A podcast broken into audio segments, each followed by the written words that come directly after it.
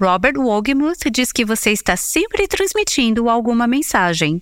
Não existe a ausência de comunicação. Este é o Aviva Nossos Corações com Nancy DeMoss Wogemuth, autora de Mulheres Atraentes Adornadas por Cristo, vivendo a beleza do Evangelho juntas, na voz de Renata Santos.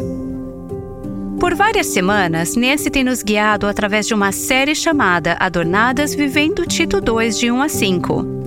Um dos temas importantes que surgiram neste estudo é o valor de fazer nossos maridos se sentirem amados e respeitados. Aqui está um pouco do que ouvimos.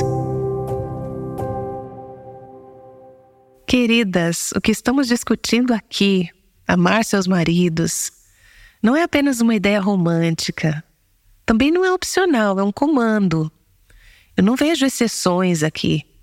E se você não o ama, você pode aprender a amá-lo. Na verdade, você deve aprender a amá-lo. Lembre-se de que esse tipo de amor não é principalmente uma emoção, embora haja emoções envolvidas, sim. Mas é um amor que você pode alimentar, cultivar, desenvolver. À medida que você escolhe amar o seu marido, você perceberá que o seu coração seguirá nessa direção também. Espere que o seu amor seja testado. Se seu marido fosse sempre adorável, não haveria motivo para as Escrituras exortarem você a aprender a amar seu marido, concorda? Portanto, presume-se aqui que há momentos em que ele não é amável e há coisas que ele faz que não são amáveis. Portanto, espere que o amor seja testado e é nesse momento que você se volta para Cristo e diz: Senhor, eu não consigo amar esse homem, mas o Senhor pode através de mim. Casada há pouco tempo, Nancy tem aprendido a viver o que ela ensinava há tantos anos. Uma das sessões de gravação desta série ocorreu no aniversário do marido de Nancy, Robert. Um pouco depois, após a celebração de aniversário, Nancy entrevistou Robert sobre como nós, esposas, podemos viver o que aprendemos de Tito II. O que faz um marido saber que é amado por sua esposa? Aqui estão Nancy e Robert. Querido, estamos examinando Tito 2 e falando sobre esposas que amam seus maridos. Isso é algo que eu estou aprendendo, algo que eu nunca tinha experimentado até pouco tempo atrás. Você tem sido um ótimo professor, porque ama tão bem e de tantas maneiras bonitas, específicas e práticas. Falei um pouco sobre isso aqui nos nossos podcasts. Acho que seria útil para algumas de nossas ouvintes ouvir de você, como marido, como homem. O que faz um homem se sentir amado por sua esposa? O que faz ele sentir que tem esse tipo de amiga e companheira que Tito II menciona? Uau! Deixe-me começar com uma verdade muito importante. Não existe a ausência de comunicação. Você está sempre se comunicando com as pessoas ao seu redor. Mas veja, cerca de 7% do que você comunica são palavras, palavras faladas ou escritas. E, portanto, se você quer comunicar, porque estamos sempre nos comunicando, de forma que não haja dúvida, é importante que você fale ou escreva. A Nancy é uma escritora de bilhetes incrível. E eu guardo esses bilhetes em bolsos especiais e escondidos na minha pasta onde vou encontrar eventualmente, provavelmente quando eu trocá-la por uma nova, que me dizem o quanto Nancy me ama. Isso é comunicação clara e direta. Ela não deixa espaço para dúvidas. Ela repete uma frase, desculpa, mas não vou falar qual é. Em quase todos os bilhetes, ela fala e escreve. Ela também é ótima em se comunicar verbalmente. Tudo isso faz parte desse pequeno percentual de 7%. E você sabe o quão talentosa Nancy é na comunicação oral. Algo muito interessante e incrível sobre isso é que Nancy não cresceu aspirando por palcos ou microfones. Na verdade, a ideia disso assustava muito. Mas o Senhor a chamou e o que Deus nos chama a fazer, Ele nos capacita, não é mesmo? A definição de um dom, Gálatas 5:22, é algo que você recebe sem pedir ou que você não merece. Portanto, esse dom da comunicação foi de fato um presente. Ela é uma mulher introvertida. Multidões normalmente drenam a sua energia em vez de inspirá-la e energizá-la. Então, o que Nancy está fazendo ao ensinar, seja em uma conferência da mulher verdadeira ou quando ela está gravando esses programas, vai muito além de sua zona de conforto. Mas o Senhor a ensinou a fazer isso tão bem. No nosso casamento, ela verbaliza ou coloca por escrito palavras. Portanto, uma das maneiras como ela comunica seu amor por mim é através de palavras escritas e faladas. Na verdade, nossos escritórios ficam em nossa casa. O da Nancy fica no segundo andar e o meu no térreo. Então estamos bem distantes, mas um espirro pode ser ouvido pelo mundo inteiro. Ambos somos espirradores bem robustos. o outro presente. E quando ouço a Nancy espirrar, envio uma mensagem de texto para ela: Eu te amo. Não dizemos saúde. Embora quero que ela tenha saúde, eu mando: Eu te amo. E se eu espirro, a Nancy manda: Eu te amo. Eu sou um espirrador duplo. E ela escreve: Eu te amo ao quadrado. Você pode dizer, isso não é grande coisa. E você está certa, não é mesmo, exceto que se eu espirrar e a Nancy estiver lá em cima, a menos que ela esteja ao telefone, eu fico esperando essa mensagem chegar, porque essas palavras significam algo para mim. Então, a Nancy é muito talentosa em se comunicar. Ela também é uma escritora maravilhosa, como vocês sabem. Ela escreve bilhetes para mim que eu vou guardar para sempre. Eles estarão ao meu lado no meu caixão se eu falecer antes dela. Então, essa é uma forma de comunicar amor ao seu marido. Coloque por escrito, verbalize. Depois, a outra forma de comunicação. E dizem que isso é cerca de 23%. Palavras, escritas e faladas, são cerca de 7% de toda a comunicação. Estamos sempre nos comunicando. Aproximadamente 23% é comunicação não verbal, como linguagem corporal, como tom de voz. Eu posso dizer a Nancy que eu a amo com os dentes cerrados e ela perceberá essa parte, não as palavras, certo? Se você tem um cachorro, a entonação é como você chama a atenção dele. Você pode chamar o seu cachorro para ir passear na rua, mas se a sua voz estiver animada, ele vai achar isso ótimo. Vamos, vamos. Então, a sua entonação, a sua linguagem corporal. Você cruza os braços e diz algo. A forma como você está posicionado está comunicando bem claramente. Às vezes, isso confirma as palavras que você está dizendo e às vezes contradiz as palavras que você está dizendo. Então, linguagem corporal. A Nancy ama a lareira e eu amo que ela ame a lareira. Sentamos e conversamos, temos muita coisa para colocar em dia, uma vida inteira para colocar em dia.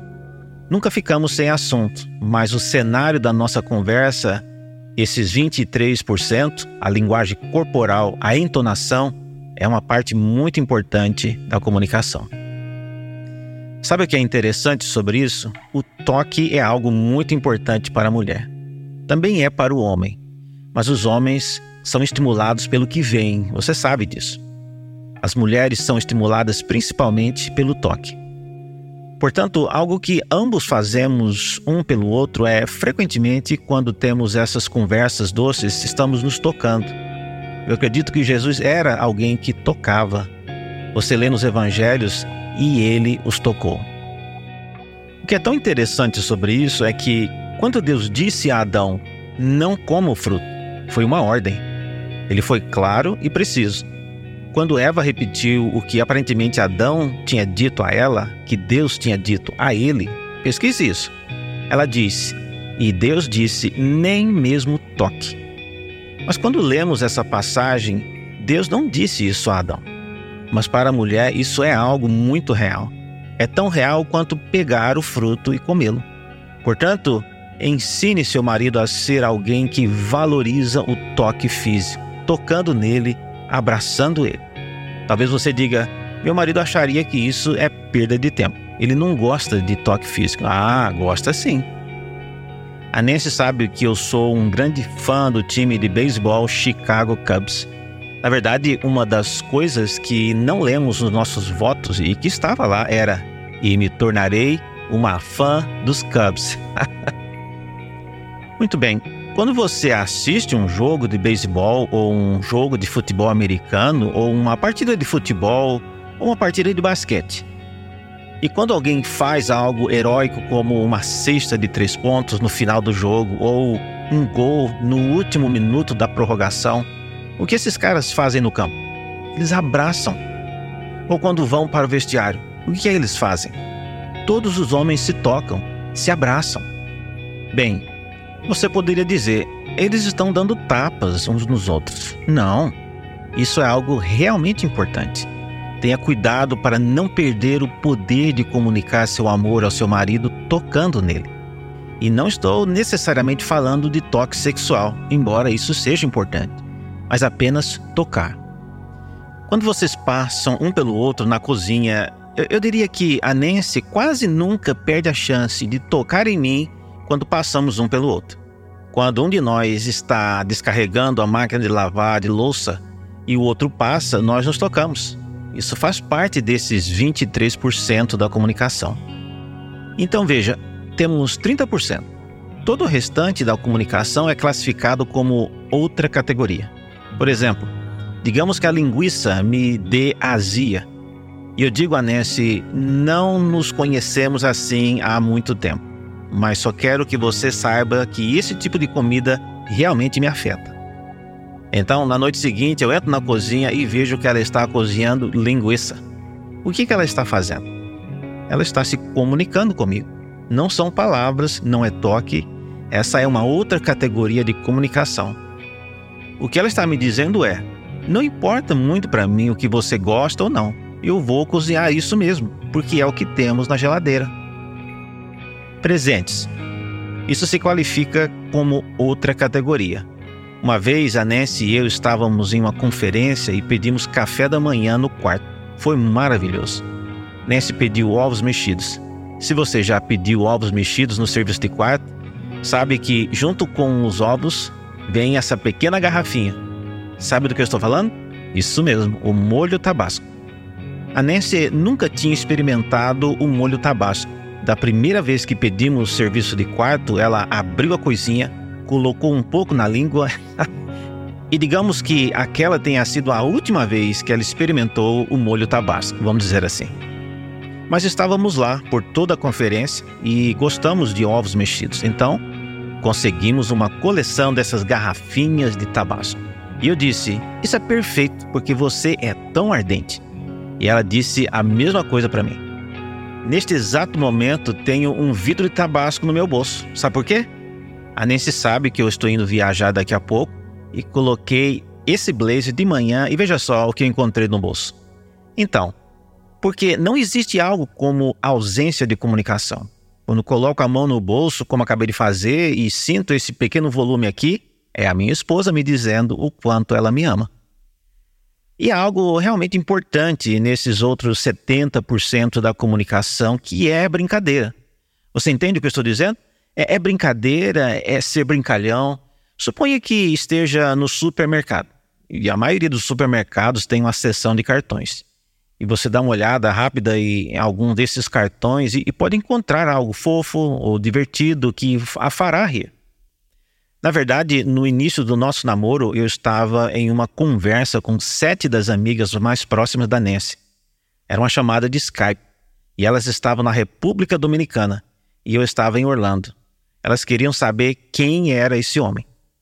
Então, em uma chamada de Skype de 90 minutos, eu fui entrevistado. E eu não tinha para onde correr. Lá estava eu, em uma sala de TV, com uma lareira de fundo e exposto às mulheres que queriam saber quem era esse cara. Acho que eu passei no teste e consegui me sair bem. Mas algo que eu disse perto do final da nossa conversa foi: se o Senhor nos unir, quero trazer alegria para Ness. Quero trazer alegria para ela. Não que ela não tenha alegria ou não tenha tido alegria, mas a missão dela na vida tem sido muito séria, certo? Eu queria ser alguém que trouxesse diversão à vida dela.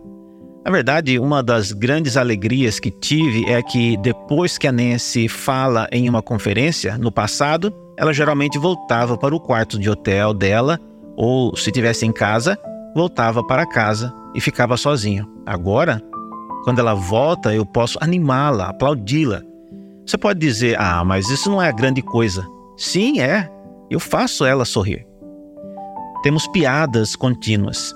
Se você está casada há muito tempo, tem umas piadas que são só suas. Algo que lembra você de uma fala em um filme ou algo que a fez rir em algum momento. Resgate essas coisas. Divirta-se com isso. Traga alegria ao seu marido. Faça-o rir. Faça-o sorrir. Ontem de manhã, meu coração quase saiu pela boca por cerca de três minutos. Pensei que talvez não sobreviveria a isso. O que aconteceu foi que eu tinha saído do meu escritório por um tempinho. A Nancy estava lá em cima. Pensei que ela talvez estivesse estudando também. E voltei para o meu escritório. Estava escuro, o sol ainda não tinha nascido e de repente, quando eu olho, lá está ela sentada na minha cadeira. Quase caí no chão. Talvez eu tenha exagerado um pouco na minha reação. Quase morri de susto.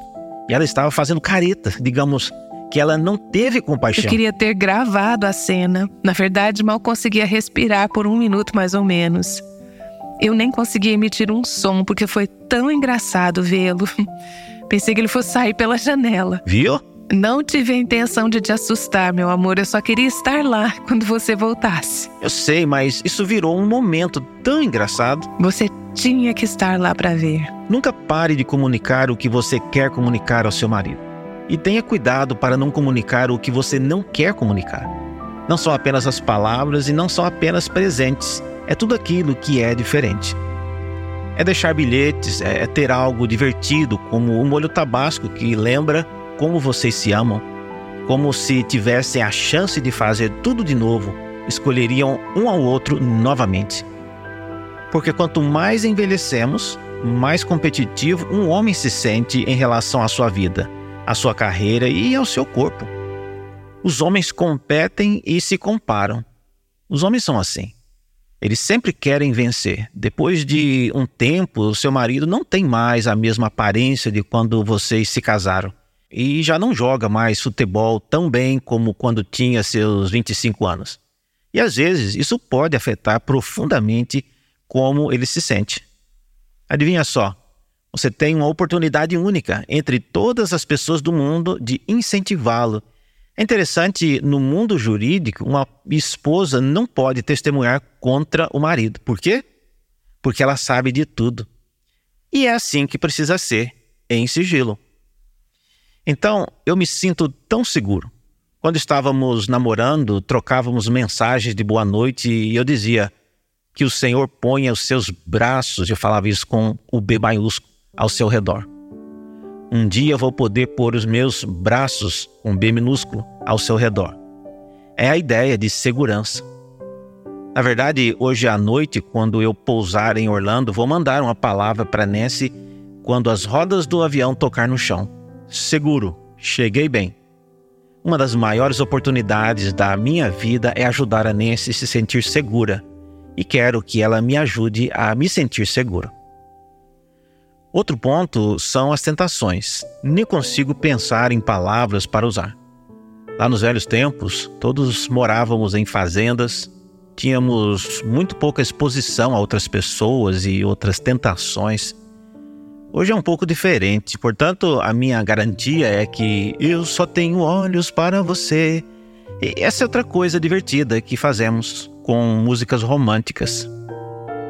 A Nancy, sendo solteira por muitos anos, não tinha motivos para amar músicas românticas.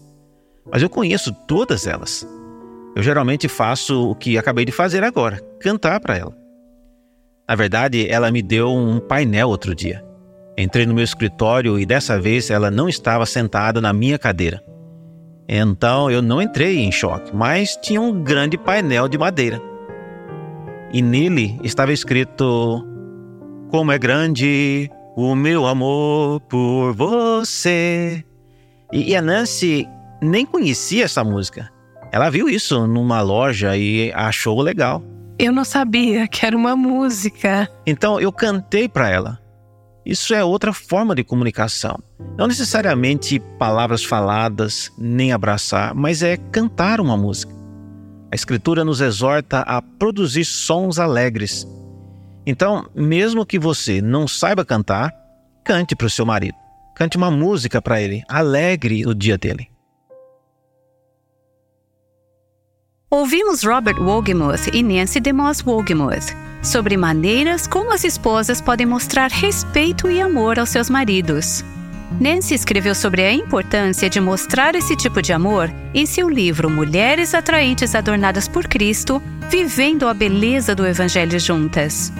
Em Tito 2, as mulheres mais velhas são instruídas a ensinar as mulheres mais jovens a amarem seus maridos. Nancy explora essa poderosa frase em seu livro. Você entenderá como amar melhor o seu marido e como incentivar outras mulheres a amarem seus maridos também. Amanhã ouviremos Robert e Nancy concluírem essa série sobre Tito 2. Meu marido adora que eu esteja escrevendo um livro sobre como amar os maridos. E eu sou muito grata pelas mulheres mais velhas, não comecei a entender isso até ter 57 anos, a parte de amar o marido. E sou muito grata por ter mulheres mais velhas nesta igreja que me deram bons exemplos sobre isso. Mulheres que me incentivaram nesse momento da minha vida. Eu sabia bem a teoria. Ensinar a amar seus maridos, a amar seus filhos. Então, talvez você pense que isso seria algo que viria naturalmente para mim, mas aparentemente não vem. O que é natural para mim é me amar.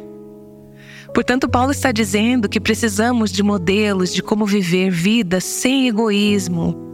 E precisamos de pessoas que entrem na vida umas das outras e as ajudem a fazer isso. Ajudem a passar essas habilidades para a próxima geração. Ensinem a amar seus maridos, a amar seus filhos, a serem controladas, a serem puras, a trabalharem em casa, a serem gentis e a se submeterem a seus próprios maridos.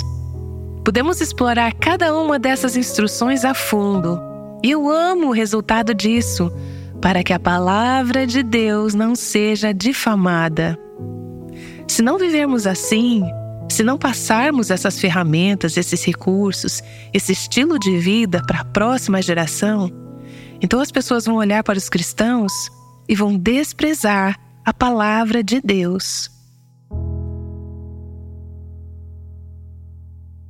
Esperamos você amanhã no último episódio da série Adornadas aqui no Aviva Nossos Corações.